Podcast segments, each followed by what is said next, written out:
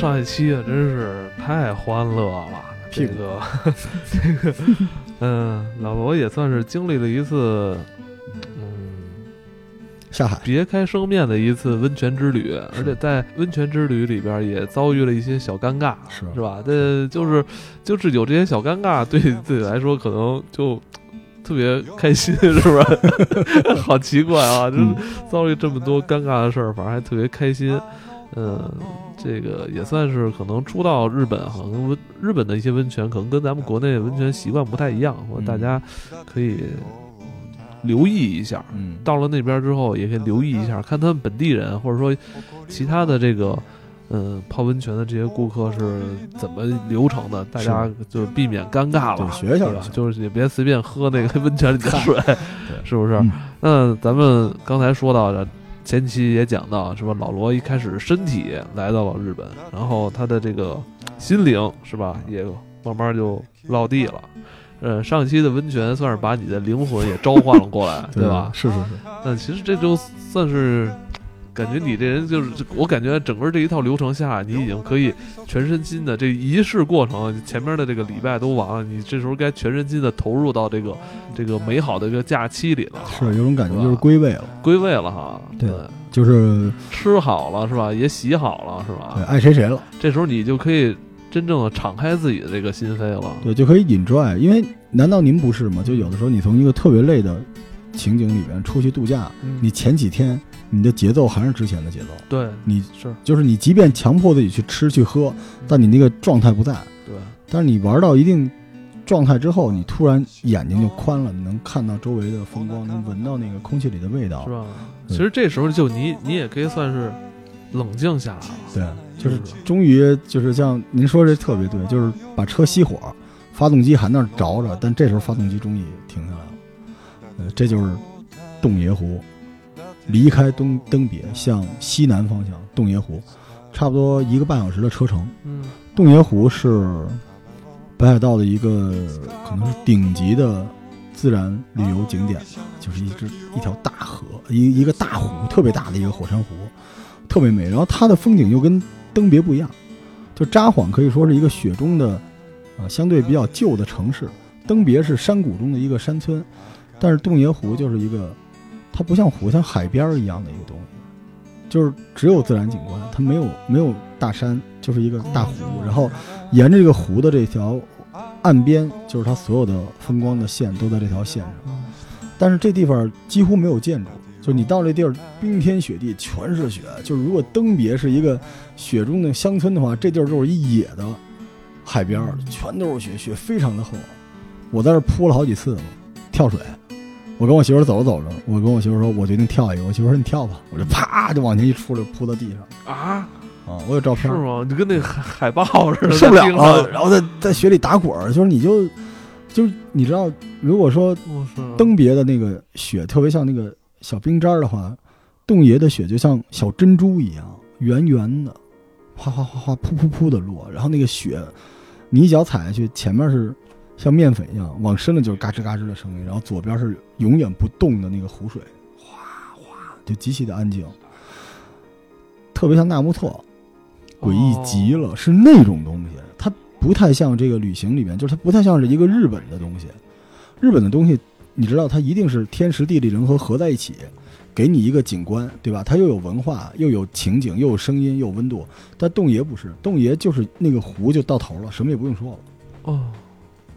极美，那那个湖真是极美。就是我我到那儿，我其实你到那儿已经是完全卸下了压力了哈，很震撼。我拍了很多视频在那儿，就洞爷湖的水，您知道像什么吗？嗯，像一个如果墨嗯可以做成果冻的话，一个墨的果冻，墨汁儿做的果冻，或者说它是一个柔软的一块砚台，整个那个水那个清澈，又因为水非常深嘛，非常的冷，那种黑色的。然后浪非常的细，一浪接着一浪，我，太美了！那个那个湖，整个那个风光就是一个国画。我当时给我爸拍回去，我爸都看傻了。我说：“爸，你来一趟，太美了！就是它中间的那个岛上面的那些树，正好像国画的那个技法皴出来的那种若隐若现的树枝树杈。然后它岛上你知道有什么吗？人不让上，岛上有梅花鹿。哦，你坐船的时候，你可以绕着那个岛一圈，你能看到梅花鹿。你再照它，它也在看你，在河边那儿喝水，然后十几只我们就看见了大鹿，然后我们在船上看着，我操就是无法无法形容。这个城市依然还是没有出租车是吧？对，它就一村儿，它连城市都不是。然后它从这村东头到村西头就八百米，嗯，你从哪儿到哪儿都能走。哦，那你在这个城市是玩了一个什么？我们就是专门来看洞爷湖，哦，对，就只为了这个湖来的。哦，就是我们那酒店，我老婆订的那酒店也特好。这就是我跟您说那个，就是闲时五六百，但是好时候大概一千一两千那酒店。就是我们那酒店不大，但是它有一个差不多就是三米乘一米的一个玻璃窗户，挺长的一个窗户。那窗户外面就是整个这面洞爷湖。哇，窗户上什么遮挡都没有，你就坐在那儿，你就傻了。你知道，我看完这窗户，我赶紧跑到楼下去超市买两本漫画，没带书，你知道得得坐那儿抽着烟得看会儿，就是感觉。我让我媳妇儿专门给我拍下来了，我说我这哦退休之后我就这样就行了，特别特别的美，就是极其的安静。就是你知道你在登别的时候，因为登别要老要走来走去的嘛，你就总能听见自己喘的声音，因为 就跑来走来走去的。嗯洞爷湖就是特别静，你也不用走来走去的，反正就在屋子里面待的时间比较长，看着屋子外面特别美。但洞爷湖其实我还是有一个挺受刺激的，我这次就是怎么了？它这个就好多中国的游客过去吧，啊，就是嗯，怎么说呢？就是你想象中的中国游客肯定是大爷大妈什么之类的啊，就那种。但实际上你在这边遇到都是那种挺尖端的玩家，就带着各种各样的无人机。你知道在日本特别有意思，就咱们国内经常景点旁边有一个标志，说不许乱写乱画啊，不许攀登啊，不许触摸。日本我这次见的最多的景点上面写着不许放无人机，就说明无人机这事儿在去日本旅游的人已经是一个常态了。哦当时几个中国的孩子在旁边玩无人机，哇，我这看着很眼馋啊！不不让玩吗？你怎么那也这？它有，它海边上是可以玩的哦，它有些区域不让玩，海边可以玩。而且我都能想象到无人机那个，我我让他，我说你给我看一眼，我看一眼他无人机拍下那个，啊我靠！我下次我一定要带，那咱们下次要去的话，咱们就先备好无人机。我我有啊，我有在我爸那儿，我爸会玩，我不会玩，我下次我带上，太牛了，太牛了，就太好玩了，感觉我看他拍那个就是那个无人机起来，但挺难的。摄像的时候摇这个杆儿，然后同时切镜头，挺挺难的，但是真好玩。我在那儿玩了半天，四个小时 蹭人家的玩四个小时带了四个无人机，我得给人切了。嗯，正在玩，然后跟我媳妇儿堆雪人儿，啊，又是一恋爱场景，因为雪特别好，然后它特别美，你知道吗？它那个它不是有一长就是岸边嘛，嗯岸边后边是雪，然后岸边上有那种特别漂亮的那种贩卖机，你知道？嗯，就是可口可乐啊什么之类的。然后你从那边走的时候，你就明显的你就往那一照，然后天海你还有那种红色的那个啊、那种柜机，哇，嗯。特别美。就是我觉得照相可能没有地方比洞爷湖照相更好看了，这块人不多了吧？就。几乎没有人，嗯，几乎没有人，哇，真是好看。碧海蓝天，没有人，视角里面没有人，然后很多场景都像专门给你造出来的一样，特别好看，就一下整个人就不造了，就彻底安静下来了。嗯对，然后但是洞爷湖你，在这一刻其实已经忘掉了本草生活了，是吧？嗨，我连我连《桃花玩家》都忘了哦《本草生活》，但是但是我在这儿也露怯来着，怎么了？就我跟我媳妇儿，我们俩在岸边站着，然后看见就是她有那种光腿儿的女孩儿嗯，啊，就是因为有人穿肉丝儿吧，您知道吧？那种哦防防防冻那种肉丝儿，嗯，但肉丝儿不太好看是吧？咱太直男了，咱不评价了，反正因为上面好多褶子，你也不是人说贵的肉丝好，是吗？我觉得你还不如弄一黑的呢，你这肉的也不好看。就咱北京地铁不经常有看大姐肉丝儿外边穿一白 袜子？你说你说说，说她就是，我觉得是一光腿儿的一女孩儿。我靠，因为我们都穿的很厚啊，就一姑娘光着腿儿，嗯穿着一个挺轻薄的一小小船鞋走过去了。然后我跟我媳妇说：“我说你看人家他妈的多他妈不惊动啊，我多惊动啊！”我媳妇说：“哇，这这不冷啊。”然后我就跟我媳妇说：“我我说我告诉你啊，那个日本人。”特别惊动，日本人不怕冷。然后那那个光腿儿那穿超短裙儿呢，回头说我是中国的，东北姑娘真棒，这是东东北，哎，真是光着腿儿。我后来我就专门去了七幺幺那店，那七幺幺店里边卖东西那刚好是一个在打工的中国人，他是抹什么秘籍？我就问他了嘛，我说你们是不是这帮人就恨不得内裤里都是暖宝宝呀？真不，他说不是，他说他们就这样。我说我说老了怎么办？意思啊？就是就是就是光腿儿，就为了好看。因为之前你说你这这地儿都没人呢，给谁看去？照相啊！哦，我我我亲眼见着那姐们儿就光着腿坐在雪地里边，就是肌肤和雪挨上。我后来就这不都冻伤了吗？我问那个七幺幺那哥们儿，我说他们日本人将来岁数大了，就是因为现在咱们都说黑科技嘛，说人衣服里边全都是什么暖宝宝。我说但是腿这块没有暖宝，他说没那么多暖宝宝。我说冻伤怎么办？他冻伤看呗。说我们这个小姑娘一会儿就是这日本女孩，待会儿出去也要照相，也是光着腿。哦，真不容易，真猛，真猛，服了。对，无法直视。真猛！然后我当时都觉得我就跟一老大爷似的，裹特别厚，跟熊一样。跟我媳妇儿，我们俩，对。但是，呃，洞爷湖心境好了之后，它还有一个好处，就是洞爷湖的温泉也不错。嗯。而且洞爷湖有很多私汤，嗯，就俩人泡的那种，不贵。它私汤一个小时是才两千日元。不贵吧？挺便宜，一百多块钱。那不参我们家楼底下梁子这早票钱吗？咱能不老说梁子了吗？就您到洞爷湖，您一定要泡一个私汤，因为他那私汤在你的酒店的顶上。但是我他妈觉得无人机是不是能看见呀？没事儿，你私汤你也是扎里边儿。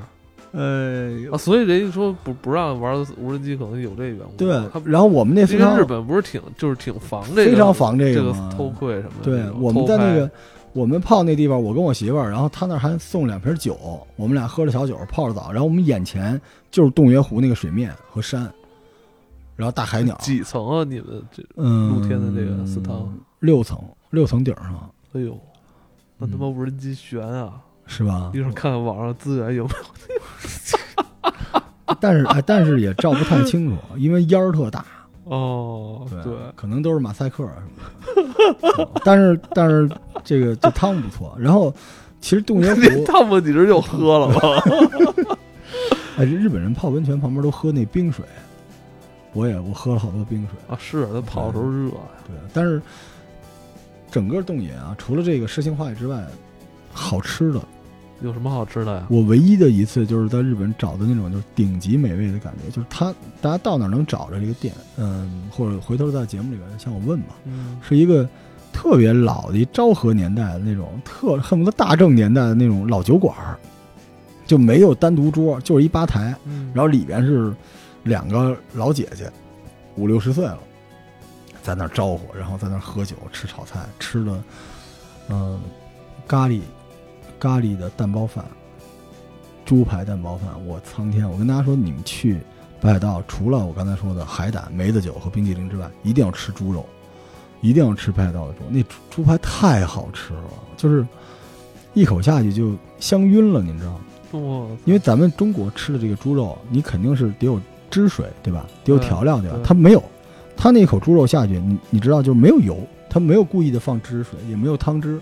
就你一嚼那个猪肉，你就是从那个牙丝儿里边的香，就你吃它那一块猪肉的时候，你那个牙龈都痒痒，沙馋，这这这我操，真的，而且特便宜。然后那帮老妈子就是走来走去的啊，然后给你弄那梅子酒，我在那喝了六杯。我这次酒量暴涨在北海道，然后喝了啤酒，然后吃，然后我媳妇儿跟我一块儿又吃海胆，吃冰激凌，就是那离特老的店，特别老。我老觉得你这次吃的那个分量不够啊，一猪排饭你就够了。嗯，还吃了一鳗鱼饭，啊，还吃了一拉面，嗯，还吃了两盘儿，一盘刺身，一盘寿司。哎呦，真是我去日本还真没吃过猪排，我老觉得猪排、猪肉在国内太常见了。我也觉得是。我跟您说啊，咱北京不有圣博店吗？圣博店，您知道，就是在，嗯，一些比较高档的一些。而它猪排就是炸猪排嘛，不是？是吧？但是好猪排那里边是猪肉，外边薄薄的一层酥。咱不是说连那肉都给炸了，炸成嘎吱嘎吱的了。就北京最好吃那圣博店那个猪排，如果说咱北海道我吃的这个街边小店，就就是老大姐开这小店，猪排能打一九分的话，圣博店的猪排就两分。就别吃了，真的，我跟您说，别吃。我就说北海道嚣张到什么地步？肯德基，你知道吗？肯德基门口一牌子，就我们用的所有的肉，全是北海道本地产的，就嚣张成这样，太好吃了。就是这洞爷湖真的是太可怕了，不是？咱那你你你今天说这猪排也好，还是刚才说那是什么那海胆，海胆也好，还没正经说海胆呢，是不是已经都打败了你去年跟人那什么秃黄油啊？啊，你觉得那些都不香了？我跟您说为什么？哎，你是不是现在回想什么那秃黄油那都感觉都是加工料了？我跟您说为什么？啊，就是你蟹黄本来就应该比猪肉好吃，你说是不是这道理？嗯，所以。人家一块猪肉这么好吃，你说咱你得拿蟹黄去跟人家猪肉比，你有本事拿蟹黄跟人家毛蟹黄比，您说这感觉吗？就是，就是我我刚才没说哈，就这我问我媳妇儿，我说你吃这个，当时我们在札幌上吃这毛蟹，我说你从来不吃蟹黄，这可是生的，有点生啊，它稍微加温了处理一下。我媳妇儿说甜的，一点儿也不腥，全是鲜味儿。我说你国内怎么吃？他说我明白了，国内的蟹黄。就是它这个味儿，加上一股臭味儿，就是国内的那个蟹黄味儿，把那个臭味儿拿掉，就是甜的。我跟您说过，原来咱们节目里说过，就怎么区分好海鲜，就是那种生猛的那种，能怎么区分呢？你这一口进去之后，你咽下去之后，你用鼻子出气儿，然后你闻你鼻腔里这个气儿，如果这个气儿是清新的，这海鲜新鲜；有时候你吃完之后，鼻子一出气儿，你觉得有点臭。你知道，或者你哪怕最简单一方法，就是你吃完海鲜之后，你对自己掌心哈气，前提是您刷牙，您这哈哈一口气，你闻没有异味，海鲜新鲜。日本的几乎我们吃到的都是这种。我操！嗯，而且极其的便宜。我操！干嘛呀？要吃一口，哎，呃，就报个预报一个刚才我说的这个饭的饭钱吧。就我说这猪就是蛋包饭猪排，这猪排呃一块儿差不多你小呃小拇指小小拇指这么大的一条，呃十条是一份猪排，加上蛋加上饭，嗯人民币四十块钱，可以，特别好吃，而且极其的便宜啊。所以洞爷湖，嗯虽然看起来是一个野湖，但它周围也没有那种大店，但是埋着很多。据说开了几十年、上百年的老店，大家没事都可以逛逛，因为它村儿非常小，就方圆大概几百米这么一地儿。嗯，这就是洞爷湖。